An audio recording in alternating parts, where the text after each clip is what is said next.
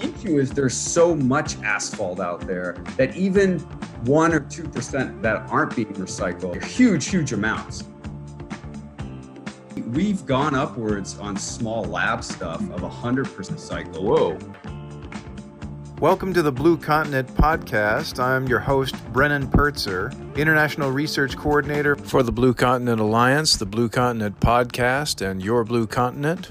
What this program is about, this podcast, what makes it unique is, is finding people who have knowledge or expertise or have worked to address in a sustainable way a lot of global development issues. Greetings, everyone. My guest in today's program is Dr. Jay Bianchini, the Chief Operating Officer of Collaborative Aggregates, one of the leaders of the green chemistry movement. I wanted to interview him to learn about something that's so elemental to our lives, we take it completely for granted asphalt, and how roads can be made more efficiently. Hello, can you hear me? Dan, how are you? Hey, well, thanks. I wanted to speak with you. Uh, you're the COO of Collaborative Aggregates, and uh, I guess of the Warner Babcock Institute. Yeah, we are. I was a research research scientist at the Warner Babcock Institute for Green Chemistry uh-huh. for many years, and uh, with the development of the asphalt technologies, so we're under the same umbrella. We're still sister companies, uh, but we're we, you know we're, we're a branch off of WBI. Yeah. Okay. So you branched off from there. I got my PhD at UMass Boston. Quick uh, history story. Uh, I, I, started uh, my PhD program in bee chemistry, uh, and at the time, I believe it was the only PhD program in the world. Uh, and I was studying with John Warner, who's considered the father of green chemistry. And I started that in the summer of 2003. And then in 2000, 2007, John started Warner Babcock. so myself and a few other of the students um, went with him to Warner Babcock, and I finished my PhD on the side. And then, and then obviously now we have we have Collaborative Aggregates. Pretty solid background for for what you're doing now. Can you can you tell about what some of the your focus is, or at least I'd like to start with you explaining what uh, exactly green chemistry is all about. You know, it's it's funny because we we had a student who started some years ago in in the lab and said, "What are all these chemicals doing here?" And and she was under the impression that we you know we would only use water if you will and hmm. and that's not yeah the idea is is trying to do it better and keep keep in mind you know the cradle to grave not only what compounds you're using to make something but also the byproducts in the synthesis of that material and then what happens to it after you know goes out to be used uh, and then when it's at the end of its useful life, what happens to it when it's disposed of? Mm. And um, and a lot of it is is it perfect? No, a lot of it's not perfect, and, and it's incremental steps right. towards a better way of doing something, better products, and just a better system. So it's better than what was previously existing, and and hopefully future generations we continue to improve. What a like neutral effect of the chemical. Right, exactly. Were you always uh, interested in that type of science? Uh, or or did you just you know meeting John was that was that kind of when I was an undergrad I went to Keene State in New Hampshire and and I was um, and I was looking through flyers for different grad schools around the country and and I, I knew I wanted to do something different and I just didn't know what it was and then one night sitting amongst a pile of flyers from around the country mm-hmm. I came across a guy in the Midwest doing green chemistry and I was immediately I looked into it a little more, and then I started, you know, as as I was looking online, uh, everywhere I looked, it always took me back to UMass Boston and this guy John Warner. And the really cool thing was, was being in New Hampshire, he was only an hour and a half away. Sure. So I, I him uh, and went down and I met him and I met some of the students. Some of are still really good friends of mine at this point. That was spring of 2003. Uh, and then and that was it. I was hooked. I, I applied to that one program, and I said, if I can't get into this program, I'm going to go get a job in industry. And I got in, and uh, the rest is history. I got interested into what you guys were doing because I was looking at. Uh, I'm. I just told you I moved out to the Virgin Islands, and, yeah. and I've, I've lived in a few different places around the world, and and you just see that everywhere, you know, the state of asphalt and paving is, you know, always a concern and and I looked and I thought, how many how many miles of of roadways are there in on the planet anyway? I looked it up. It's something like 40 million kilometers of roadways across this. planet. And Yes. And it's it's massive, of course. So it's an issue everywhere. And you think about how much energy goes into the making and maintaining of these roadways.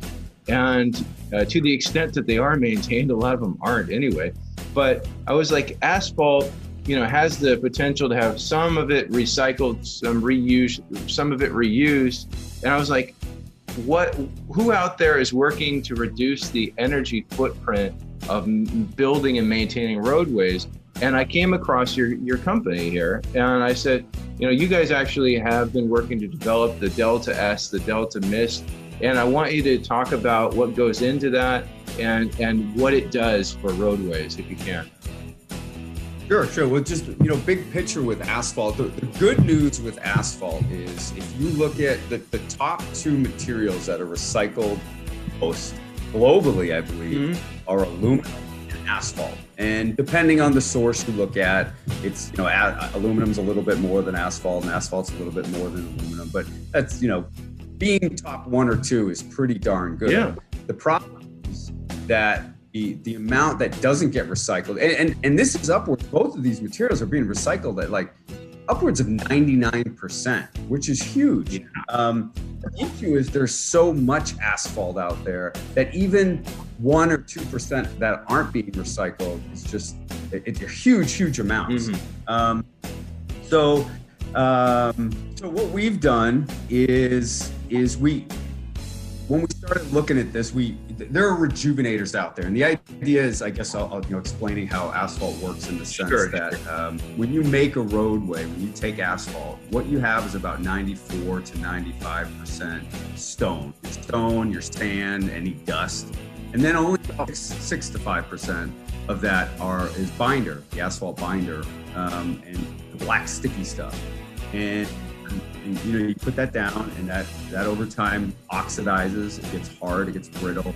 It doesn't have that pliability that you need in a roadway to withstand the impact of cars, and it starts failing. Um, and obviously, that's all scraped up, and they repave. They repave the road.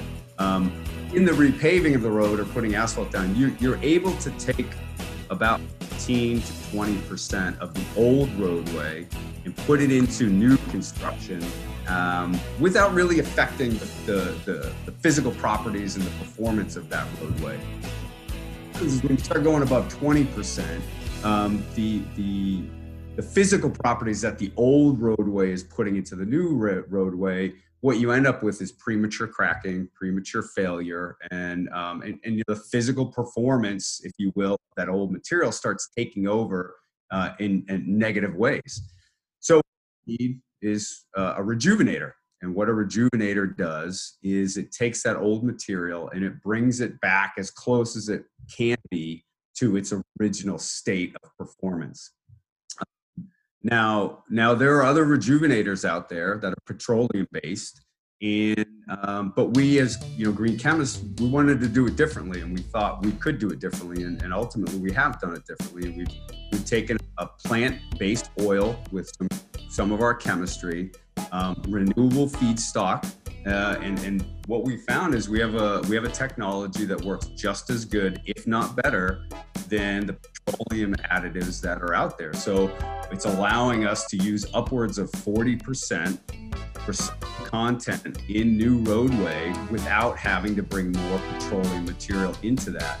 And all on that we we've we've gone upwards on small lab stuff of 100% recycle. Whoa. Um, and but the thing is, it's it's not that our technology won't allow 60 to 80 percent, you know, even upwards of 100 to get good performance. It's the way the plants that are currently out there making asphalt are designed in the production of asphalt. It doesn't allow you to run 100% recycled content. You would have to really build a plant that was designed to do that, and they're just not there. So, so we would love to go a lot higher. Uh, we just the plants are just physically incapable of doing. It. I, yeah, I can imagine that it's the situation on the ground that's prohibitive. It's not. It's not that the technology couldn't exist. It's just that people have to make a big investment in in uh, new hardware or, or equipment so that they they can get to that to be able to do it the way you do it in a lab, right? Science. Right. Exactly exactly. Okay. I hope I I think I, I, may have gone off in the weeds there. So uh, if there's anything you want me to elaborate on or go back on, please let me know. I, you know, to be honest, I I followed it completely. I hope that my listeners have been able to follow it. It's a fascinating topic. Can you say like when, how long has this product been on the market, and where has it been utilized uh, most effectively? The research project, you know, lab scale. My first day in the lab, if you will, was probably 2012, 2013 um, we officially started collaborative, collaborative aggregates full scale production in 2015. Um, and we've been all over the country. I have a great map. I don't know if it would be helpful. I could mail, email to you at some point, but it really highlights our, our top field uh, field trials and experiments, if you will, across the country. Mm. Um, I think that you know one of the better ones that I, I, I, I like a lot I think it was with, in Georgia. We did a 48% recycled asphalt uh, mix, which is RAP. Huh? Um, and um, and it was the all. it's the highest recycled asphalt pavement project that was state sponsored in the country to date. Cool. Uh, so, so, that one, and that's holding up great. Uh, so so that one really is is is a kind of a feather in the cap of what we've done out in the field. Sure. Uh, now, can you tell me like when you're utilizing your binder versus, for example, just the, the, industry standard, um, where, where does it come out on a price? Uh, I mean, is, is there are there savings there by the amount that you can reuse for the for for asphalt doubling approximately? You yeah, that's a that's a very good question because you know when when you add recycled content to asphalt, it's essentially free or or it's minimal expense because you know what a plant will do is they'll, they'll tear up the road in huge chunks, and if they don't have a machine to do it, they have to pay for it to come in, and it'll come in, it'll grind the the, the pavement up, and then it'll get sorted into size because you need you need the different size distribution within your mix design, um, and um, and so it's essentially free. You know it's it's uh, you're taken away from virgin stone you're taken away from virgin binder. Mm. um, but when you add an additive whether it's ours or somebody else's you have to pay for it um, so what we found is once you start hitting that 40% recycled content mark mm-hmm. that's when they're going to start seeing significant savings yeah i can imagine so even, is the next even adding an additive yeah, and below that, you know, it's kind of it can be, you know, you're maybe you're, you know, it's hit or miss, but it's it's right on the cusp of breaking even. But above that, that forty percent or above is is where you actually start saving money, even using an additive. So I would imagine, just as a, business person myself, that the next thing I'd want to be researching in your lab, and tell me if you're doing this already, is is what equipment a maybe a small public works department would need to purchase uh, so that they could up their their game towards the lab performance you're getting so that they could get to the point where whether they could use like 100% or 90% like what what basic equipment would they need so that they could get towards that number? You would essentially have to redesign an entire plant. Uh, and I'll, if you if you don't mind i can quickly walk you through the production of asphalt so you, you understand what we're, we're okay okay yeah yeah. So so the first step is you take your stone your virgin stone so it has no binder on it the black this stuff. is like stuff you just quarried right? Yes exactly exactly. And you would heat it and a lot of times they just flame heat it um, and then they kill the flame or kill the heat and then they would you pump in the the heated liquid binder mm-hmm. and that's your you know goes in uh, and then you mix it. So obviously you have you have hot stone, and then your somewhat heated binder just so it can flow. And then obviously you know the temperature decreases. Um, and and when you know a typical standard hot mix asphalt is mixed at about 325 degrees Fahrenheit. So the stone is flame heated, um, and then when the binder comes in, they they meet at about 325 degrees Fahrenheit. That's mixed and, and moved on. Um, and then now, if you start adding RAP, what you would do is you flame heat, however you're going to heat the stone. Once you kill the heat at that point, you would pump in your liquid binder, your virgin binder, and then you would start dumping in your recycled content. Um, and just a little side point, um, just the heating, making a 100% virgin mix, just the standard heating of that asphalt binder in that production, you're already immediately at that point, you're, you're oxidizing and aging and you're losing the physical performance of that binder just by making asphalt. Hmm. Uh, just a little side tidbit there. Um, and then, uh, and then if you're using like Delta S, you would flame heat the stone, shut off the heat, and then you would inline blend Delta S into the liquid binder as it comes into the stone, and then as you're adding the recycled content. So the issue with using 100% recycled content is you have no way of really heating it without making it worse or you don't want to directly flame heat that stuff because the binder's already on there so it's it really would come down to how can you efficiently heat that RAP material Hmm. get your additive your your um your your rejuvenator in there without ruining it or making it worse That's yeah, that's got to be uh, that's real science right there. You got to know what you. Um, I also was uh, familiar with from years ago um, a, a type of cold mix uh, uh, asphalt uh, known as uh, soup. It's by a company called Halik in Israel. Are you familiar with this? i'm, I'm familiar with cold mix but i'm not familiar with them Okay. Well, they, they seem to have been also attempting a, a, a green approach at this thing, and by eliminating a heat element of it somehow, you know, then that's uh, that's another ecological savings on that side. Yeah, no, we, we've done so, many field trials with cold mix. Um, there's a couple different ways you can do it. You can either tear the road up right then and there, grind it, mix Yep. it, and put it right and add your additive and put it right down, or it can go back to the plant, be ground, sifted, and then you add your delta, like in this case Delta S, and then you bring it back out. Um, we've had great success. A lot of a lot of those cold mix to really be effective uh, because because your air voids are greater in those cold mix, and, and the problem with asphalt is you really need your air voids to a minimum because once water starts down in there and stays in there, especially like where I'm at, the, the freeze thaw will just destroy it. So a lot of times cold mix people will put it down. Um, like and we we have very effectively, and then they'll cap it with a thin layer of new asphalt just to ensure the water doesn't. Get That makes it. sense. Huh. Well, all the, the incredible science of, of making asphalt. And uh, I, I really appreciate you chatting with me about this. And I hope that some people hear this and uh, consider uh, the ways that they can reduce their the footprint, their asphalt production.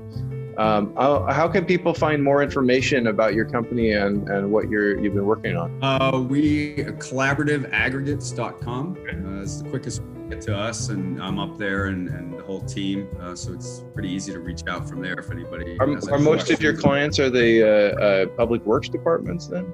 No, it, it's across the board. We work with states, uh, public work, uh, you know, towns, munici- municipalities, and private sector producers, pavers who are siping in on a bid. And sometimes this, the town will put out a bid and they'll, you know, spec, you know, use a green product, a green additive. We want 40%, but your additive has to be sustainable, something like that. Uh-huh.